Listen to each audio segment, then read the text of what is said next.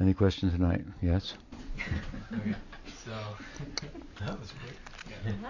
um, last night, or uh, the other night at Ashram Maharaj's class, uh, uh, he mentioned that for the 30 days you should make a vow and then also do some special devotion towards Srimati Radharani.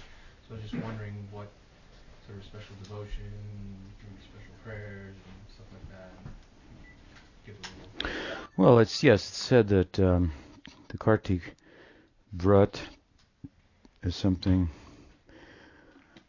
that such that a little done uh, goes a long way. It's something like, uh, if there's a necessity, then even a small service is magnified. So if you're in the desert, water means a lot. Otherwise, do you want some water? Maybe. Uh, okay, something like that. So Kartik has that said to have that type of effect, uh, as mentioned in the, in the Puranas, probably in Vishnu Purana, Padma Purana, and the Goswamis have invoked those references. And um, it's um, another for, term for it, which uh, reply, refers to the Shakti, so a month for devotion to Radha. Um, and um, it's the month that follows the month that represents Krishna. So the simple logic is that if this if Margashira is Krishna's month, then Radha's month must follow, wherever Krishna is. Radha is in some form. So, um, so yeah, it's a it's a, a um, valuable time, and, and as such, there are any number of uh, commitments or vows that one could make that should, uh, more than anything else, constitute a, an increase of one's uh, devotional activity, adding some devotional activities with consistency on a daily basis to that which one is already um, uh, um, engaging in on a regular basis. Unfortunately, it's um, it's often uh, looked at in, the, my experience in the international community of Gaudiya Vaishnavism as more of something st- uh, that involves stopping something, giving up something, fasting from this, quitting from that, like Lent in the Catholic uh, tradition for 40 days. I'll give up something. Hmm? Um, I don't remember being particularly good at that in my Catholic days, but um, but uh, I think that the uh, the idea is is really in concert with the uh, sense of bhakti. Obviously, uh, it is in, in general, which is add something positive and the negative uh, recedes, right? So our renunciation, for example, is is not really vairagya in the uh, uh, sense of the gyanis and the yogis. We rather refer to, it as vairag, a special kind of rag, special kind of attachment hmm, that uh, has as a corresponding result uh, detachment. So if you if you love Krishna, then you, you give up things that aren't favorable for loving Krishna. They won't be pleasing to him. If you know your boyfriend doesn't like this or your girlfriend, then you might want to give it up. Hmm?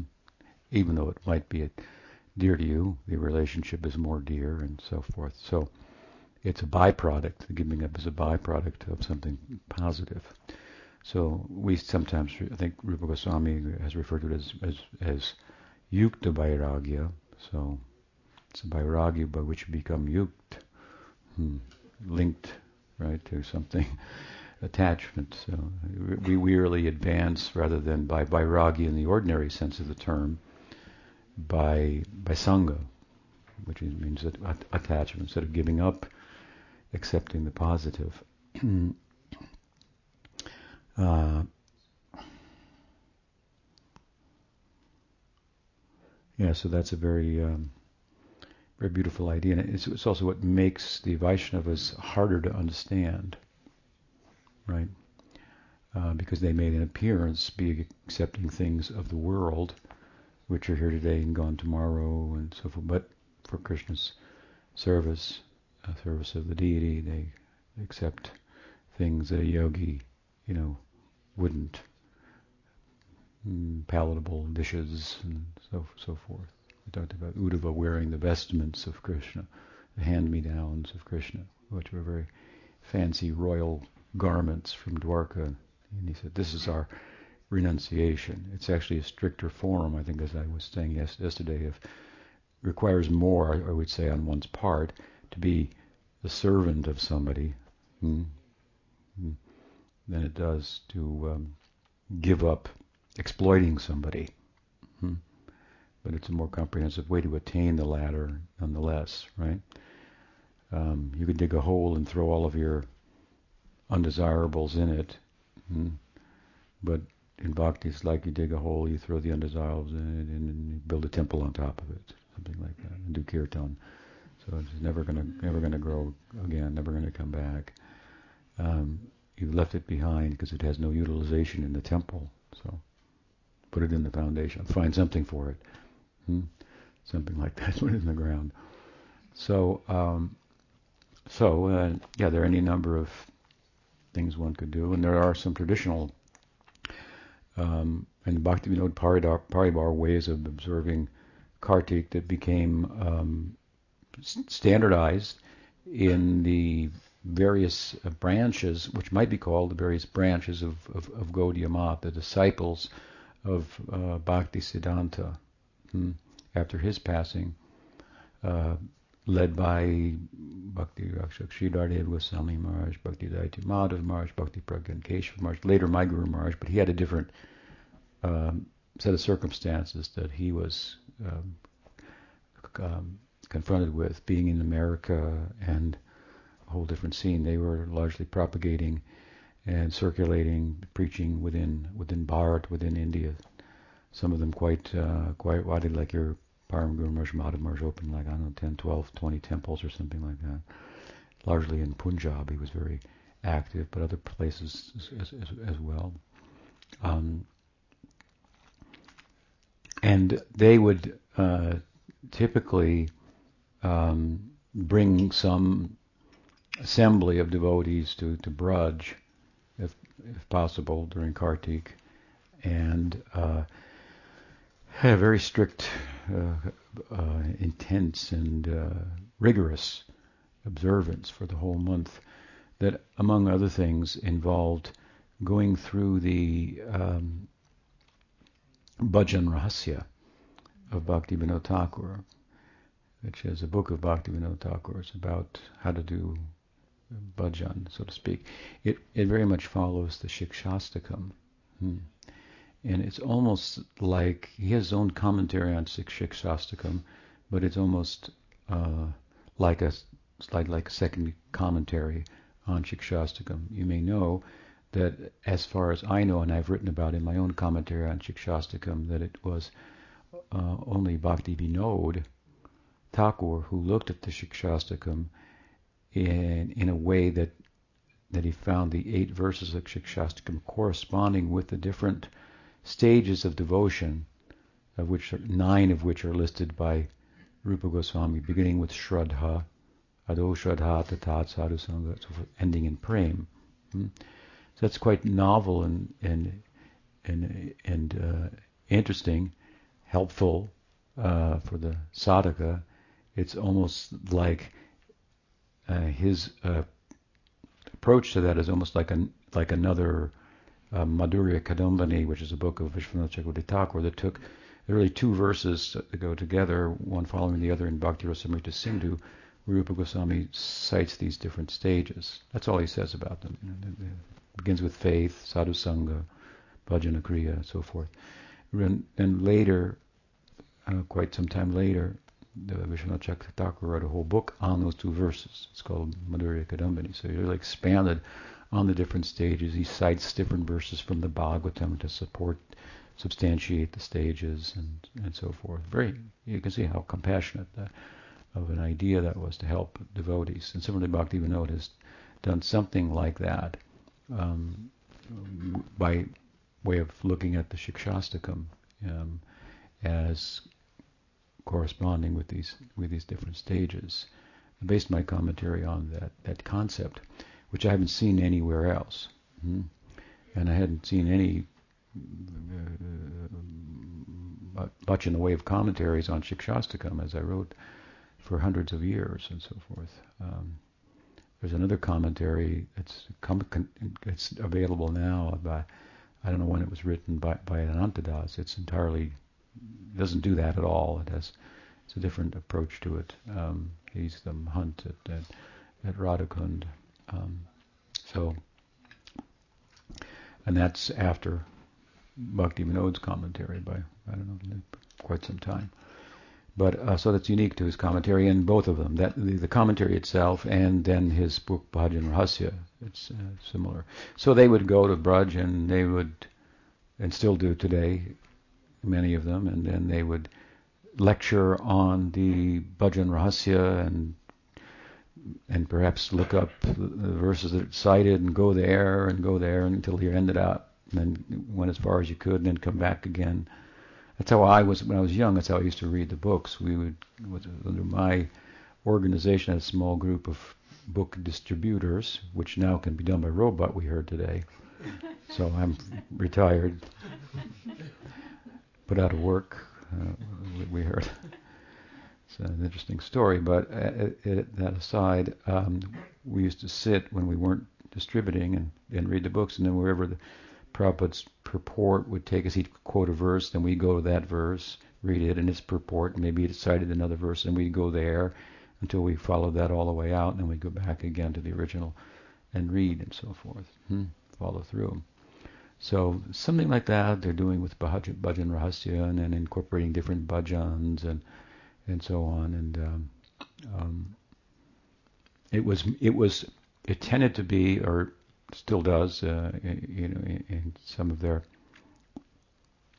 um, maths, a very esoteric t- time for Gaudiya Math, which tended to play down esoteric uh, practices um, in favor of outreach and preaching and the idea that esoteric insights and all whatnot would come as a result of preaching and and kirtan and and uh, rather than sit and try to be preoccupied with uh, esoteric uh, concepts and so forth, but they would do it.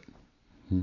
And this was a time where it became rather more esoteric and pointed in its um, focus, uh, with uh, devotion to Radha being central to Kartik and so forth. So um,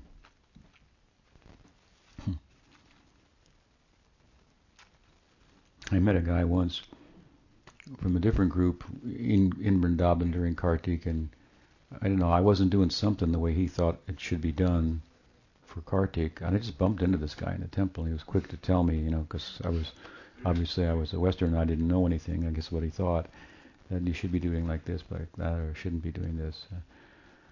And I said, look, I've, I've come 10,000 miles, you know, to, do, to be here. that's, that's in itself. That's, you know, something. Okay, so take it easy.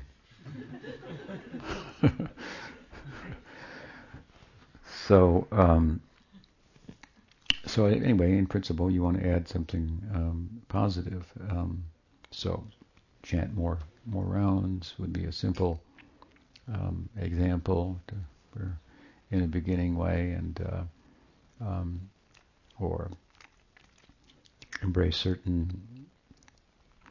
you know the more focused you get that, that's probably the better on what it is. Uh, so if it's it's a month Srada's month you want to bring her into the into the picture. You could chant for example every day the um, Radhikastava of Rupa Goswami. Hmm?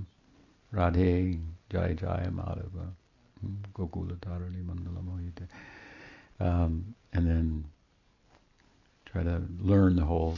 I'm suggesting this for you.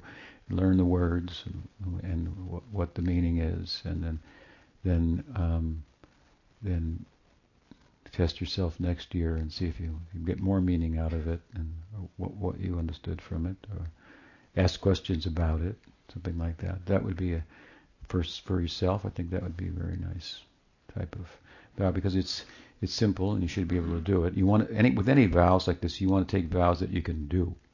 Hmm? And Prabhupada makes a comment about this in, in his Nectar of Devotion. He's commenting on a particular anga or limb of bhakti. I forget which one. Hmm? Uh, the Nectar of Devotion fo- hmm? Follows Bhakti Rasamrita Sindhu, so the different angas of bhakti are listed there, so many of them. So maybe it's the um, anga of not over endeavoring or something like that. Yeah, something like that. Uh, uh, at any rate, his comment on it is so, for example, one should make a vow to chant a certain number of rounds every day of the Hare Krishna Mahamantra. Hmm? Um, but one should not make a commitment for such, as an example, that one cannot keep up. Because if one cannot keep it up, then you're worse off than when you started because you made a commitment to do one thing and now you're doing less. So you want to make a vow. He, says the principle is, as as distinguished from the detail hmm, of how many and whatnot. The principle is to accept a number that you can live up to and commit to and so forth. Hmm? And then he goes on to say, and so we have um, instructed our students to make a commitment to chant 16 rounds of japa Hare Krishna mantra every day. And, so, and it's amazing how someone could read that and think, you know, see, everybody's supposed to chant 16 rounds. But he's saying something that's much more dynamic than that, much more individually tailored, and it's not a one size fits all necessarily. Sometimes his his um, standard that he came up with, which was an evolving affair. Hmm? Um, you know, he first asked his disciples to chant 64 rounds a day, and they said they couldn't do that. Then he asked them to chant 32, and they said they couldn't do that. And then 16, and they seemed to be able to do that. So he, he settled with that. It's am- it's amazing that uh, some will interpret that standard of his as being there can be nothing below, and there can be nothing above. Less than that, or more than that, you're not doing it right. So it's completely missing the the point, the spirit, the heart, the principle.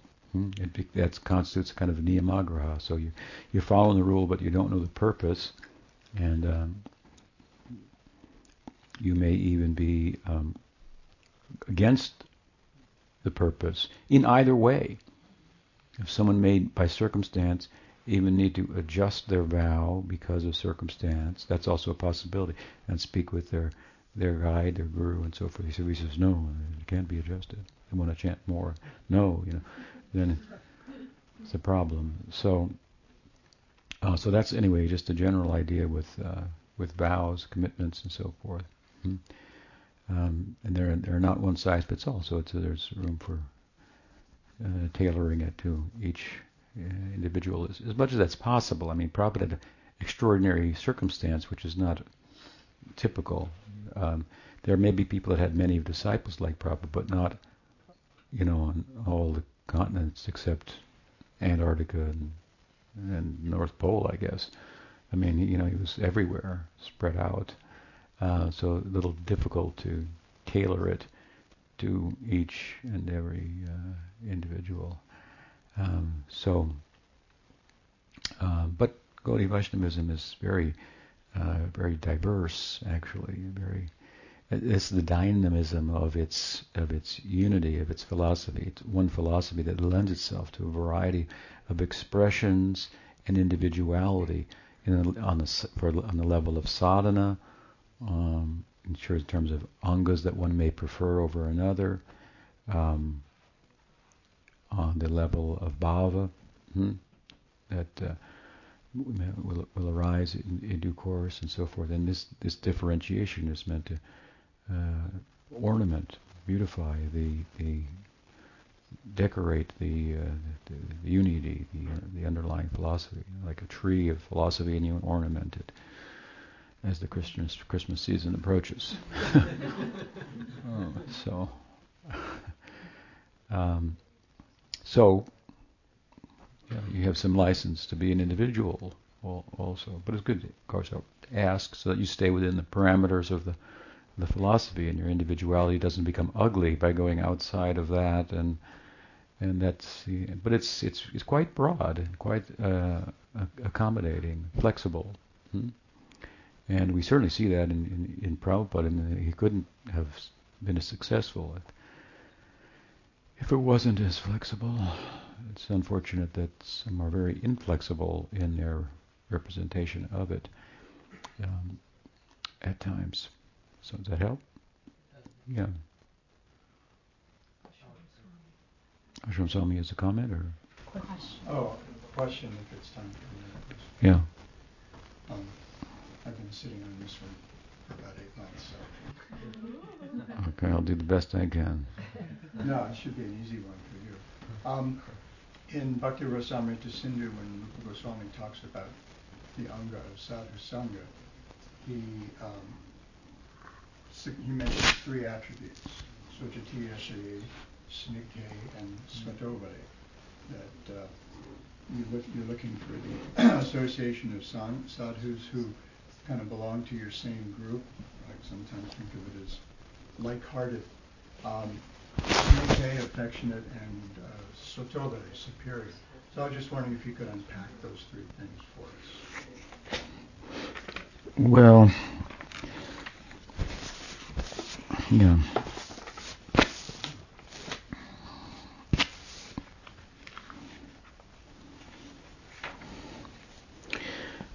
beginning with the third, um, superior. Hmm? Um, we should try to gravitate towards association with devotees who are more advanced than ourselves. And this is the opposite of the material tendency.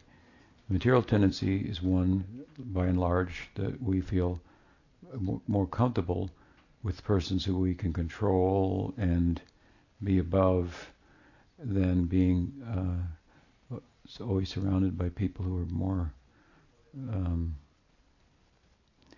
have greater abilities than ourselves. It's not necessarily the case entirely, but in general. Hmm? Um, so, to uh, but by associating with more advanced devotees, then we grow. It's thought to, to play that out a little further that as I sometimes say, in the material world, it, it's sometimes said that you get ahead by stepping on others, whereas in Vaishnavism, we get ahead by others stepping on our heads, so to speak. We're always on the ground, looking to be stepped on, or looking at the ground that's been stepped on and trying to put it on our head, so to speak. So it's a way of saying we're, we're looking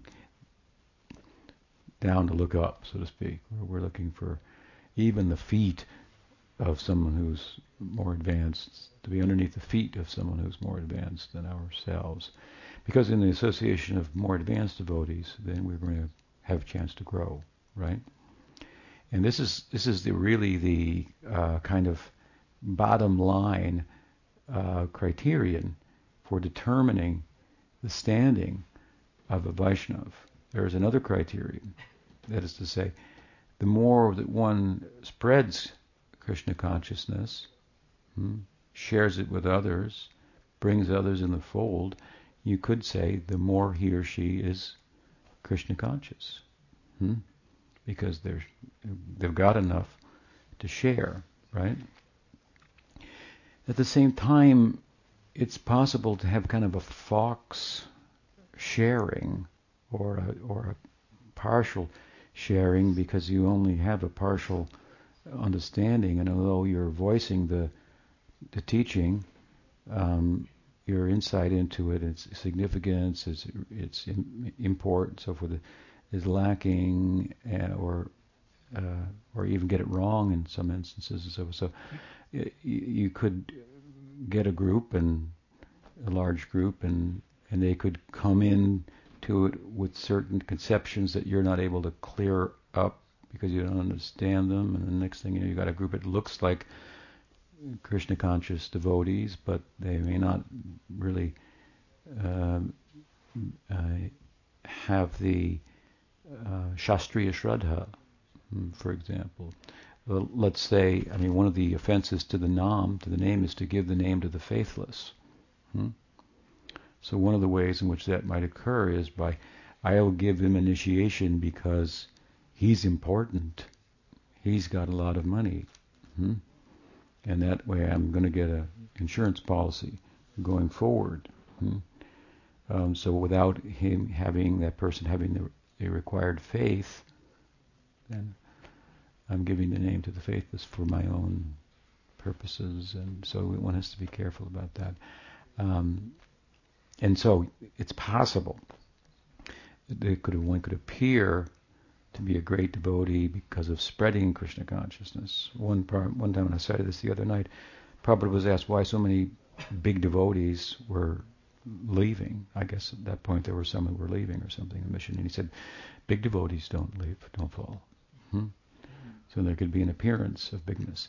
But where I think that is not possible, hmm, more difficult to imitate, to fool others, and to fool oneself, hmm, deceive oneself, um, even if it's you know unintentionally, you're deceiving others. You might deceive yourself and think I'm really spreading Krishna consciousness. I'm a big and important devotee.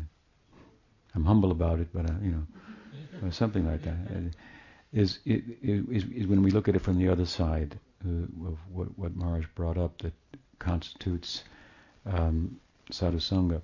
When you're in the association of advanced devotees, then it's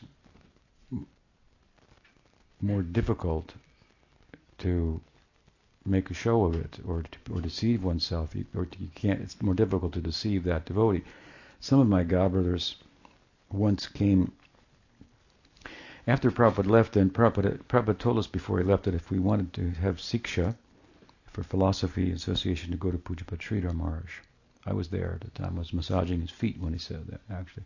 So immediately after he departed in November, when the devotees met in Mayapur in February, the committee went from the from the governing body of ISKCON went to see Sridhar Maharaj and asked him about succession, Guru Tattva, and, and, they, and to tell him that our Guru Maharaj had told us this, we, we could come to you for advice and siksha and so forth. And that was the beginning of the formal relationship uh, after Prabhupada's departure between Sridhar Maharaj and ISKCON. And the way the ISKCON leaders went, uh, conducted themselves, it didn't turn out that well um, for them, unfortunately.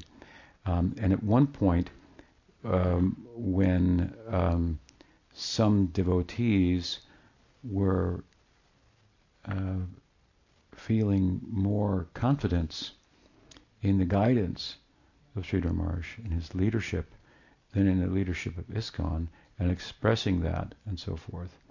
Um, some of the leaders of ISKCON, and this is all recorded, and I think we even printed it in a book called our affectionate guardians. Yeah, um, they said that, that uh, certain devotees from our group are, um, what did he say? They are, um, they're using you. Hmm. We all, Sridhar Maharaj, we have great respect for you and so forth, but these devotees are using you. Their idea was, their the implication was for their own purpose. They're manipulating you hmm, for their own purposes, mundane purposes, and causing a disturbance in our mission and so forth. And then Sridhar said to him, So what you're saying is that you think I'm a fool. And then I can be manipulated by others uh, of your like ilk and so forth. Hmm. And it was like, whoa. they were like, like and so you know, and then he went on to say he, he didn't think it was like that.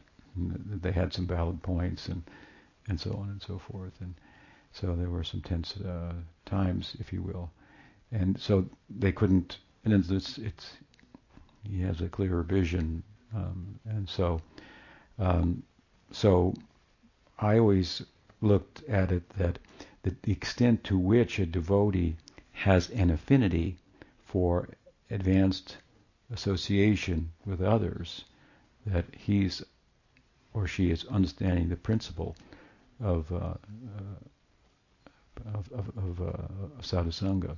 Hmm? And um, conversely, we see some have a samskar for avoiding good association. Hmm? Almost, it, it, almost it's passed on through initiation. Hmm? A samskar, an impression for avoiding good association in the name of Prabhupada's the best association, something like that. I can't take you to Krishna, but Prabhupada is with Krishna, and I can take you to Prabhupada. Now, how does that work? If Prabhupada is with Krishna, you can't take him to Krishna, but you can take him to Prabhupada. What are you saying here?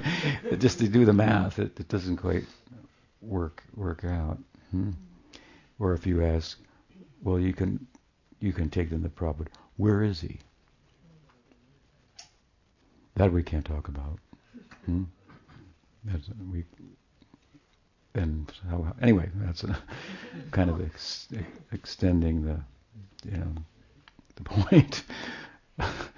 so um, that's unfortunate if we develop a, a samskar for avoiding good association and rationalizing why we shouldn't take advantage of it. I mean, last night we commented very briefly on the sadhuninda, the first of ten offenses to the holy name, which is thought to be the one that should be underscored and most most significant, most detrimental hmm, to uh, one's progress. And um,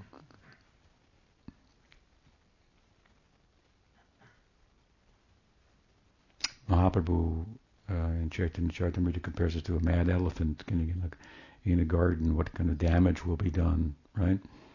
Therefore, it said that offense to a superlative devotee of a, uh, which is of uh, intentional uh, and so forth, can one in bhava bhakti, if that should occur, could lose bhava bhakti. That's that's extraordinarily powerful. We should play that out a little bit uh, because in bhava bhakti you're significantly under the influence of Krishna Swarup Shakti. Jiva Goswami defines bhava bhakti Sudha Shatva Visheshatma Prema Suryamsu Samivak. It's a ray of the sun of prem, and it it it it it, it plays out on the ground of Sudasattva. That means Sandhini, pure existence. Hmm?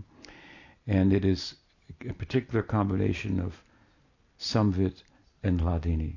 Samvit is the kind of knowing. I know myself to be the friend of Krishna. I know myself to be the handmaiden of Radha.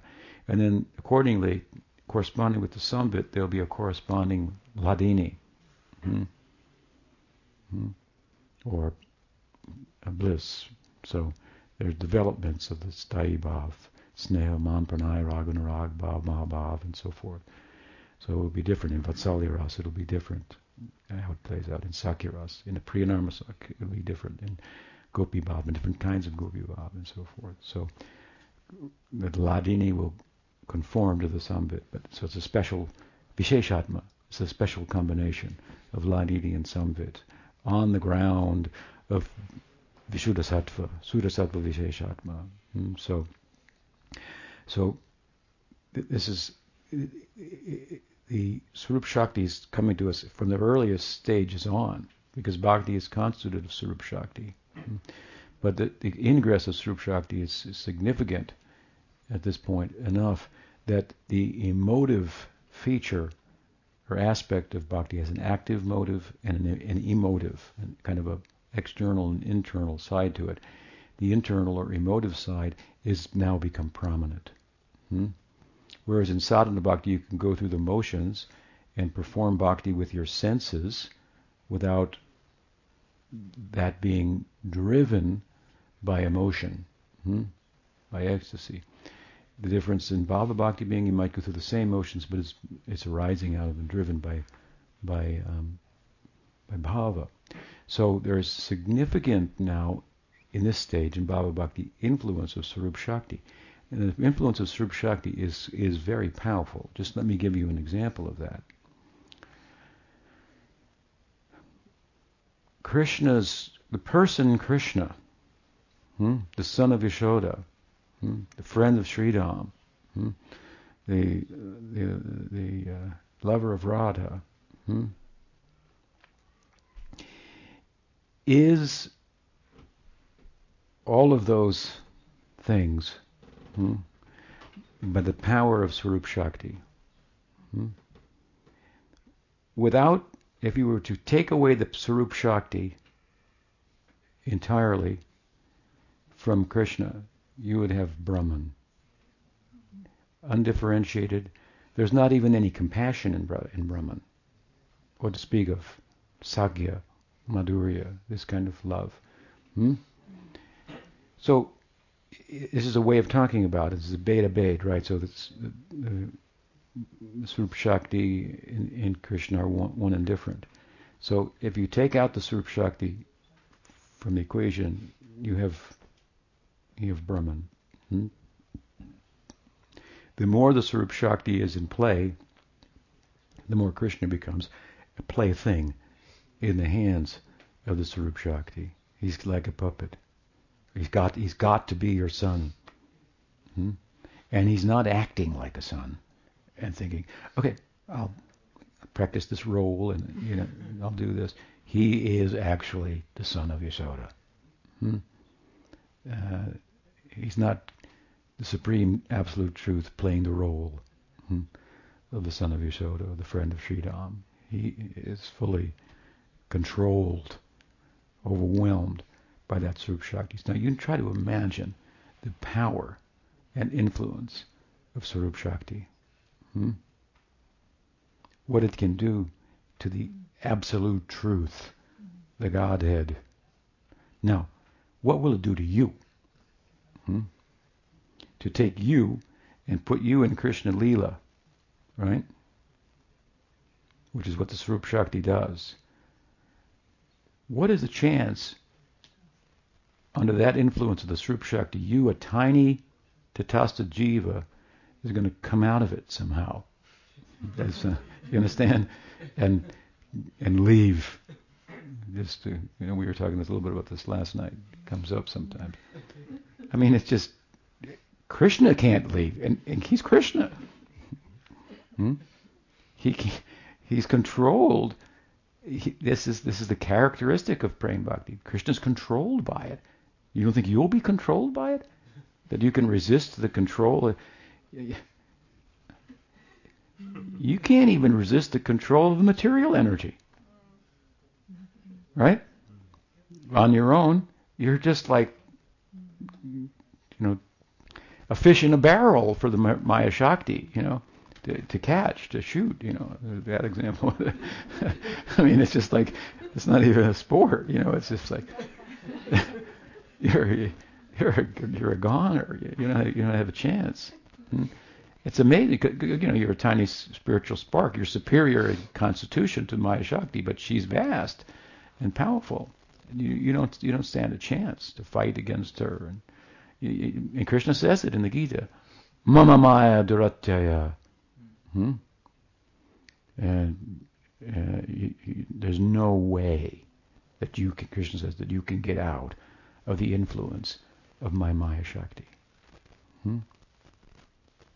But mami prapadyante maya metam tarantite. If you surrender to me, then it becomes easy because you, you, have the opportunity to go over her head, so to speak, like this. Help, hmm, raising your hands.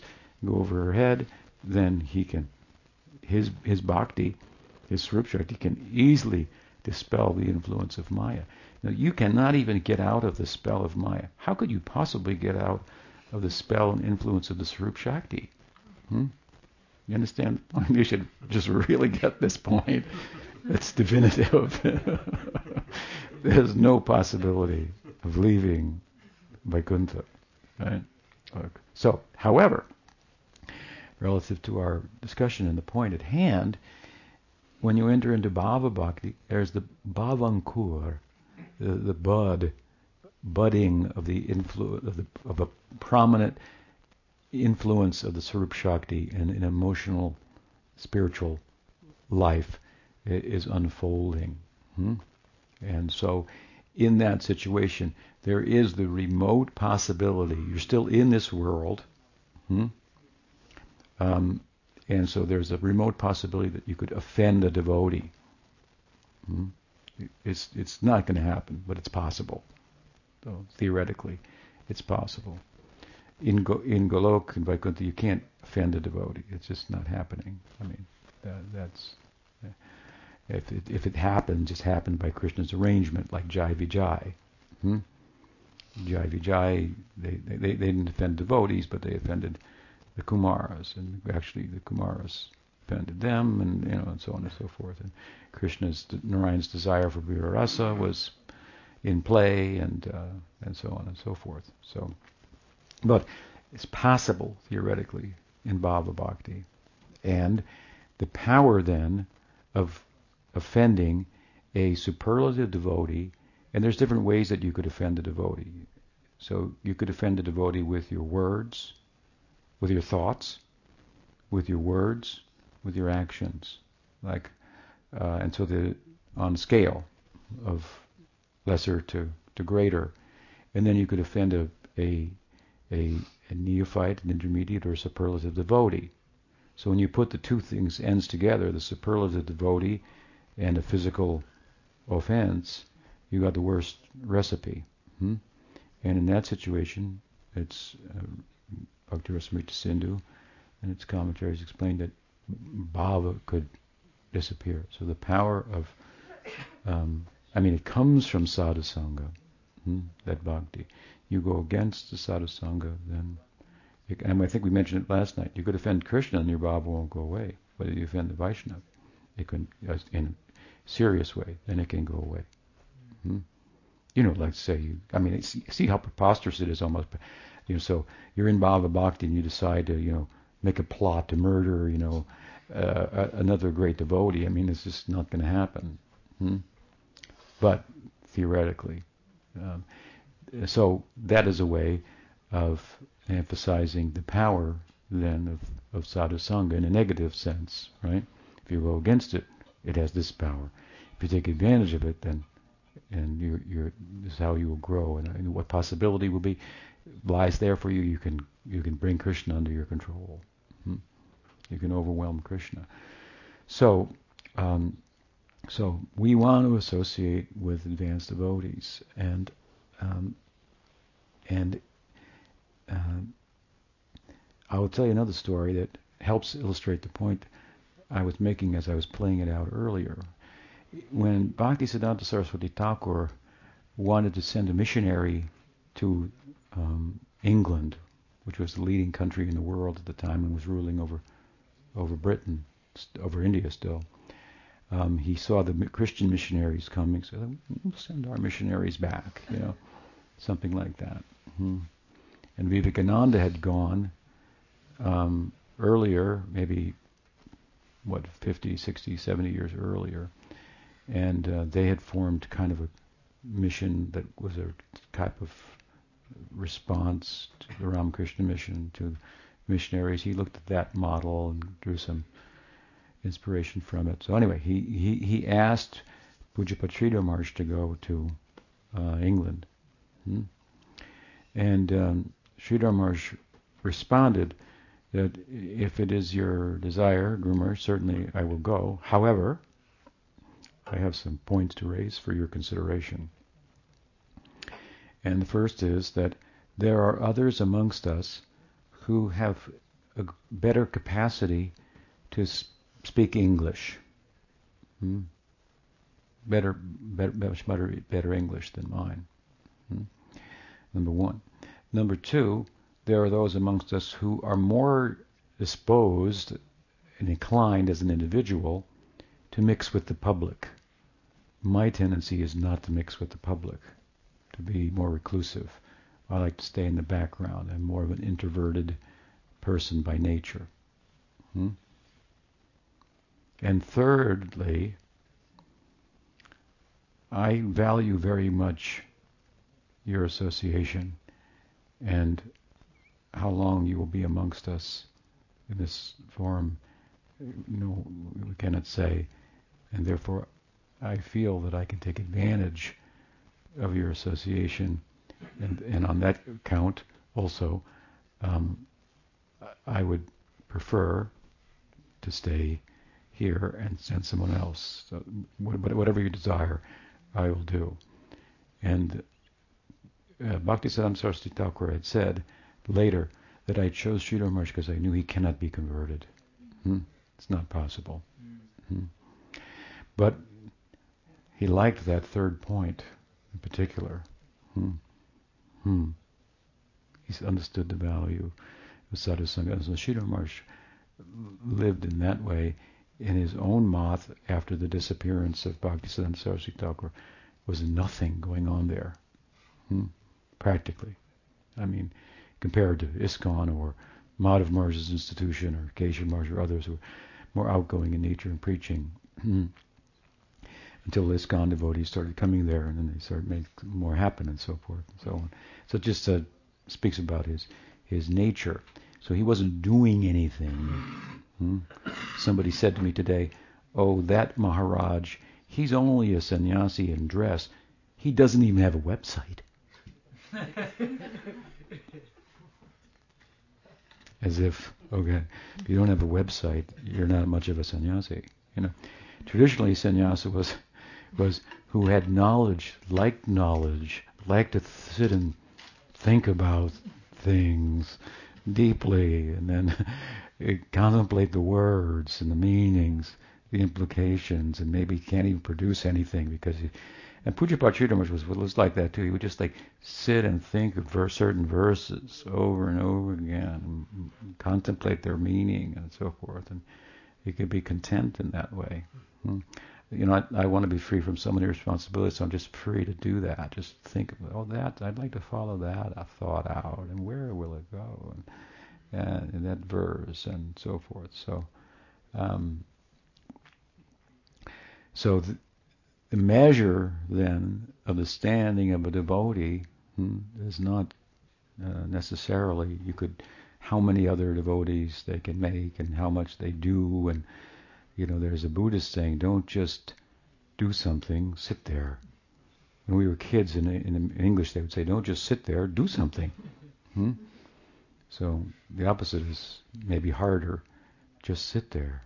Don't just do something. Just be busy. Sit there. Can you do that? If you can't, then get busy for Krishna and try again. Get busy for Krishna and try again. You know the story of my godbrother Guru Kripa Maharaj who asked Prabhupada, Prabhupada, I would like to sit and just do bhajan all day long. And Prabhupada said, yeah, it can be done. And there was a straw hut in Mayapur, which was originally made for Prabhupada, and Prabhupada stayed, and so he stayed in that hut. Hmm? And he was chanting, I don't know, at least 100, 200 rounds a day. Hmm? And then somebody would bring uh, prasad at lunchtime, leave the plate, he would take it. So he was chanting for a week or two, and and then um, he he said that uh, he started to think, are they going to bring that same subject again today? Is it Tuesday today? You come to, and you know, do we ever get any Sandesh around here?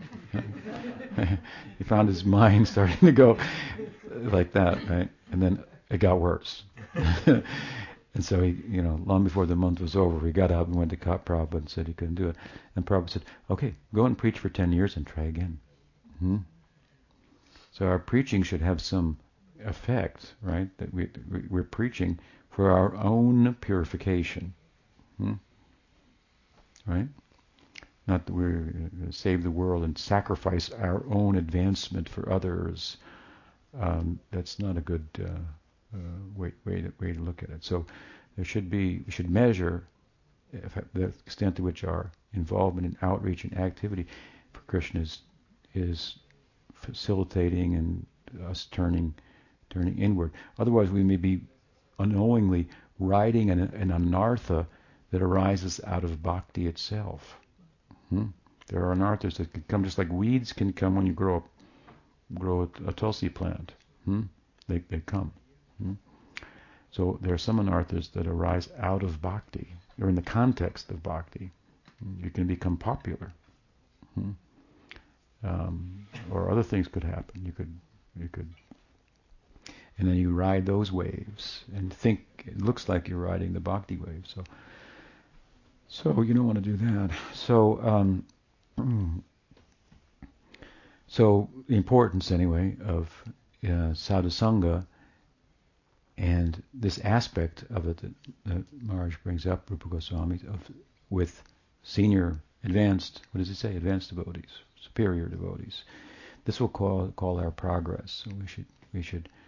Uh, of course, there's different ways to associate at the same time with with peers and with um, junior devotees. We don't dismiss that, but that which we'll more readily call our progress, hmm, sadhusanga with advanced devotees, and then um, amongst uh, those advanced devotees, there are different uh, types, and um, um, um, it would seem natural that um, that you would choose one who was affectionate uh, towards you. It would seem. Hmm. Uh, so I don't know if there's much to say about that. I think all the uh, advanced Vaishnavas have an affectionate uh, nature, but um, at the same time, to choose one because we, we feel, I guess we feel loved or something. It's, it's nice to feel loved. um, so, uh, but um, as far as like-minded or like-hearted, as Maharaj put it, um, that could be interpreted on different levels also. Hmm.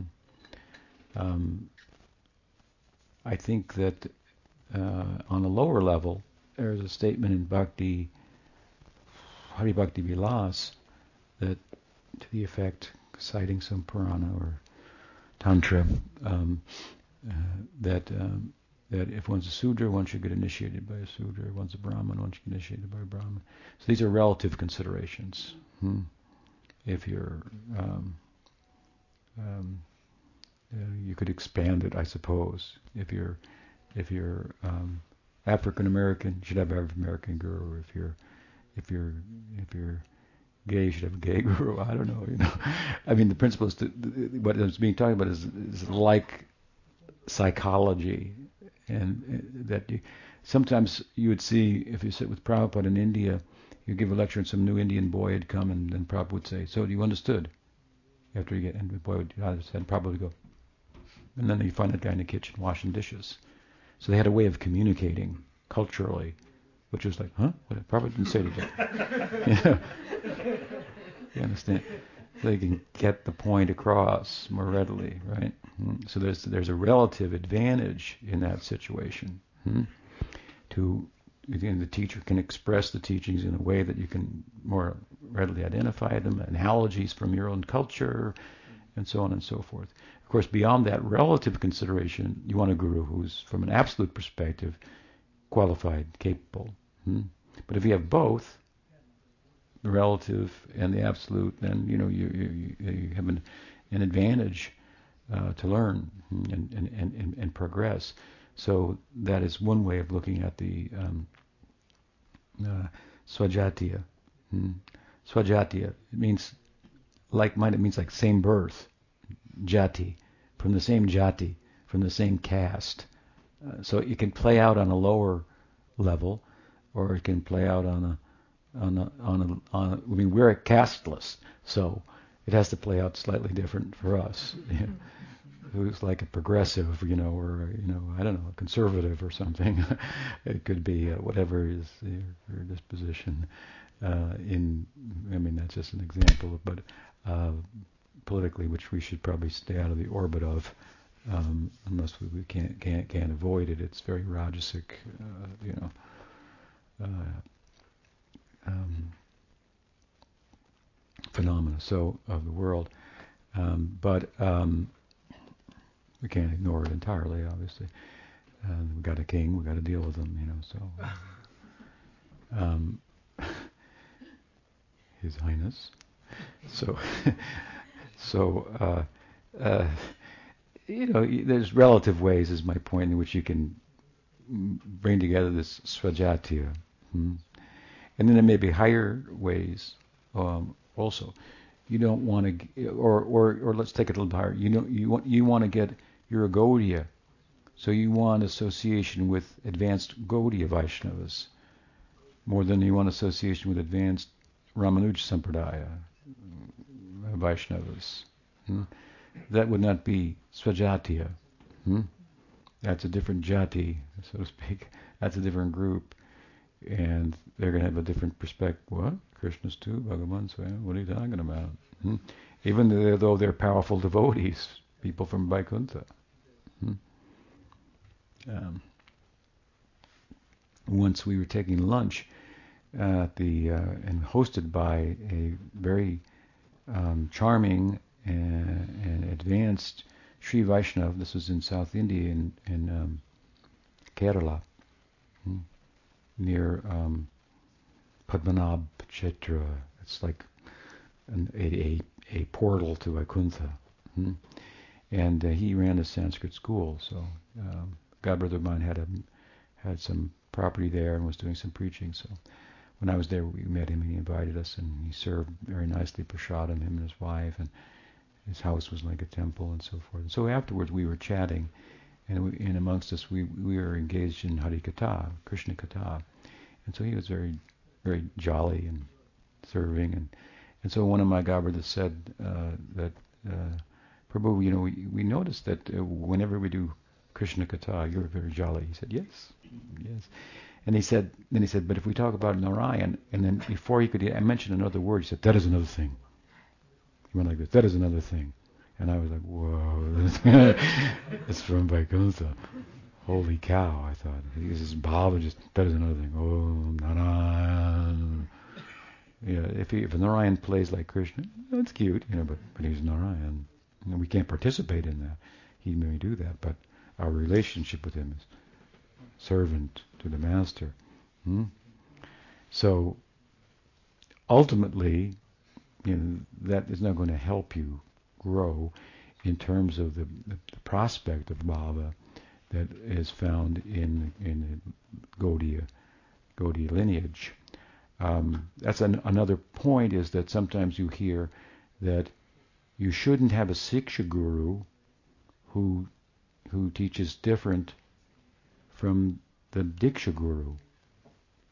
And sometimes that's erroneously interpreted to say that the Diksha Guru should not say anything different than the Diksha Guru, which for any intelligent person would mean, well, what do I need him for then? He's not going to say anything different. I mean, the difference means he can't say anything more, explain a verse differently, you know, within the context of the same sampradaya where, where verses lend themselves to different explanations and so forth. Hmm? So that, that's just like really a misunderstanding. What the principle is there is that you should have a Siksha Guru who's a Gaudiya because you've got Diksha in Gaudiya Vaishnavism. Hmm? Right? And then also, on a very high level, then um, you can see for example, in Jaiva Dharma, the two devotees, at a certain point, um, there's Brajanath and Vijay Kumar. So one of them is has affinity for Madhurya Rasa, another for Sakya Rasa. Mm-hmm. And at a certain point in their they're getting siksha, certain texts are uh, past the second chapter of uh, Ujjval Nilmani is being explained. In the second chapter, up to uh, second chap up to the second chapter, the Sakyarasa is explained very briefly in that that book, hmm? and then the rest of it's all about Madhurya Rasa.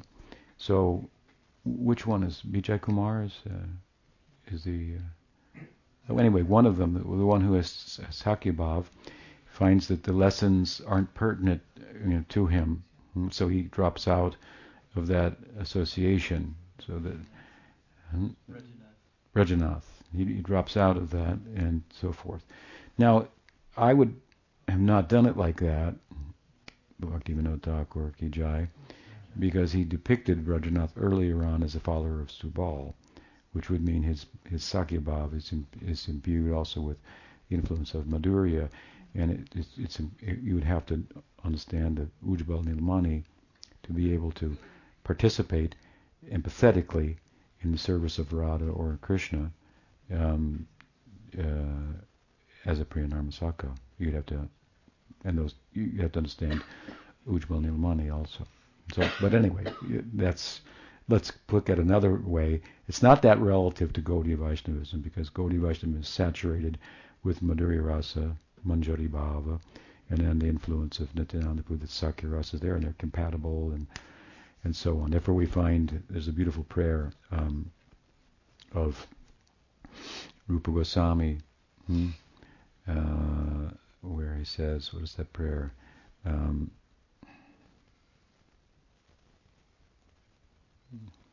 was it? Subala Balabhabharya Kumarayor. Hmm?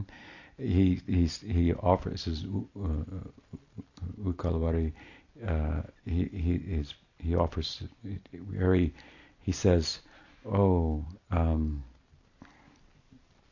this um, O Subal," he says, "you are the dear, dear friend of the daughter of Vrishabhanu Raj and the son of Nanda Maharaj.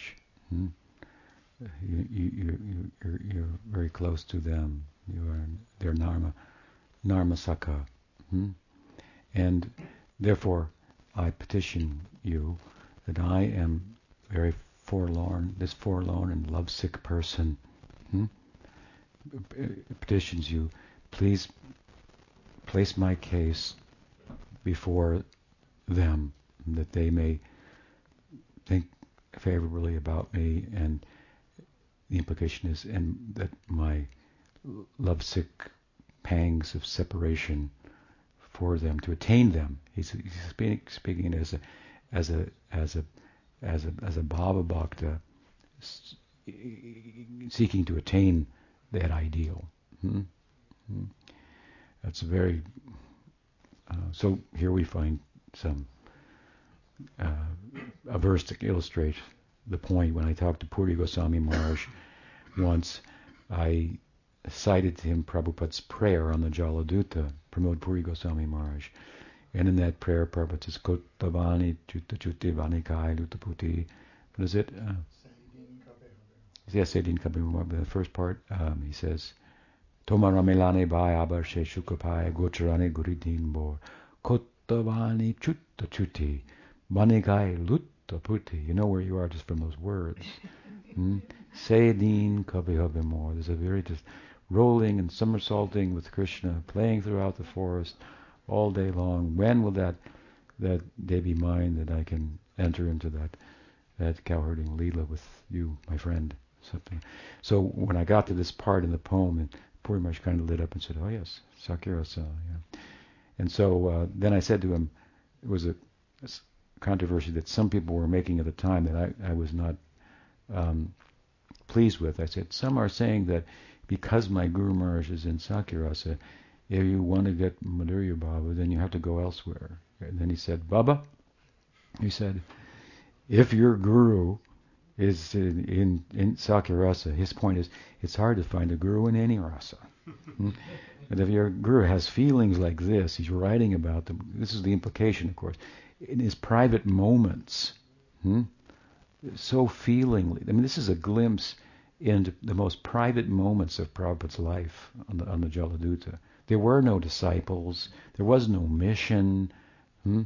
He's so feelingly praying to Krishna. And it's very beautiful, the poem. The first part is all Sharanagati. The second part is all Bhava. So he's petitioning.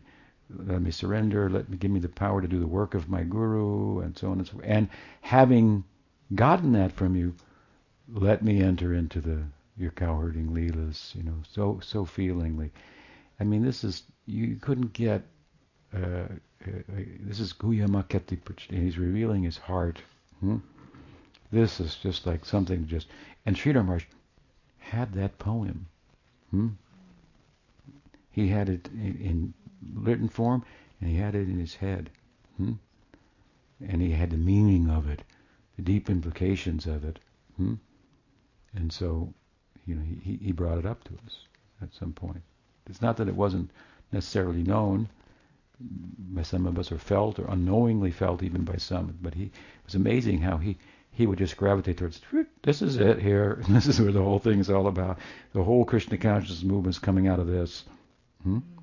That he did. He prayed to, to, to Krishna, give me the power to do the work of Radha that my guru is a serv- who my guru was a servant of, and on her behalf is asking me to do this service, which is impossible. Hmm? Give me the power that I can do it. And he negotiated with Krishna, and Krishna obviously gave him the power, and and the Krishna consciousness is spreading all over the world. And in all that, don't miss something else. Somebody's going back to Godhead. Hmm?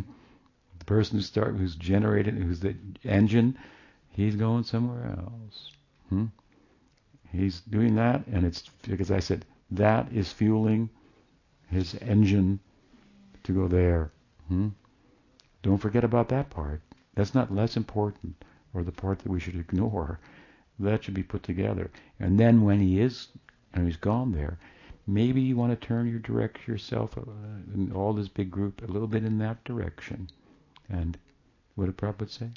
Boil the milk. Hmm? Boil the milk. What about that? Uh, that's not like the easy thing to do. Hmm?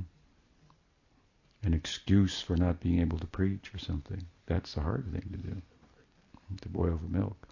Mm. That that's a re- requires more, asking more of you. We're not asking less. Mm. How come you're not standing still out selling books, Maharaj? I, the LA airport's still open. You know, I've had people say that to me. well, you know, it's it's not a bad thing to do, but I got, you know, I'm doing some writing now. But Prabhupada, Prabhupada already wrote the books. I know. Have you read them? Maybe you'll understand what I'm doing if you read them carefully. So, what a powerful um, prayer that that that is. And what was my point of bringing that? Um, hmm, um, yeah. Oh yeah. So so so Puri. So so Puri said, Baba, if your guru, he appreciated the poem the Prabhupada was you know saying this that if your guru is in Sakhyarasa and you think you got a problem, you got a problem. you have not understood. Hmm? We take um, there's another one, another example of of um, Dukhi Krishnadas, Shyamananda, right? Initiated in the in the paribar of uh, of uh, Subal of Gauridas Pandit. Hmm? Pandit, and then he had influence of Jiva Goswami, and not only Jiva Goswami, but some. He was doing Dham Seva.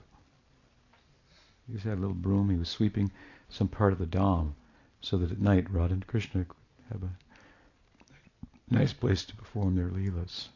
Hmm. You know, just, just as an aside point, one time I met a disciple of Bon Maharaj in the market in Vrindavan, and I said to him, I said, uh, you know, we talked. He was, he was good at speaking English, and I said, why don't you why don't you come to America in the West and preach? He said, why should I do that? And I, you know, gave my reply, and then I thought, yeah, yeah, why should you do that? I mean, you know, it, it's it, it's a good thing. It's important, and but it's but but you're living in the Dham, and you know, and you. There's something to be said for that, also, right? Hmm. So, um, hmm. so anyway, so yeah, so pretty much says, so your guru is, if you, then you think you got a problem, that you don't understand. So Shyamananda, so Shyamananda, he had association. This gopi gave him a, gave him a, uh, he found a trinket, like a, a ankle bell or something, and then maybe Vishakha Gopi appeared like a village girl and said, "Oh, my mistress, she dropped that last night. I came looking for that. Thank you, and took it, pressed it on his forehead, right? Hmm? And it made an indelible mark. And so, when his guru heard he's wearing a different tilak, he, and then Hridaya Chaitanya said, "What's this? What kind of deviation? is wearing a different tilak." And and uh, so I guess it was, you know, brought to his attention. Well, he said, "No, it's not like that. This happened, and it's a pretty spectacular story. So you could suspect, I don't know about that story, uh, you know." And um, and so it was resolved in meditation. You know the story, right? He uh, he went into meditation, and then he came back, and he told Hridaya Chaitanya, "I got a message for you," his guru, and he told him the message and the message was something that only Subal Sakha would know, because Subal Sakha, in the form of Gauridas Pandit, his guru, had told him this. And then he realized, wow, this he really did this. That he is, does go there and come back, and you know, and he has that kind of communication. So then he was blessed and and so forth. And then, of course, he didn't go and get reinitiated or anything. It was a great honor for his uh, his, his guru and so forth. So. Um, so, at any rate, um, uh, swajatiya. Hmm? You don't want to, um, if you got a desire for madhu, uh, vatsalya rasa, then the Vallabha Sampradaya will be more swajatiya hmm, for you than the Gaudiya Sampradaya, because that is very uh, uh, prominent in Vallabha Sampradaya. So, this is another kind of higher way of looking at that concept of swajatiya. You understand? Is that good, Marsh? Hmm? So Sadhusanga ki jai. Ashram Maharaj ki jai. Gaud Premanande. Vanchakalpatarubhyascha kripasindubhyeva cha patitanam bhavanim.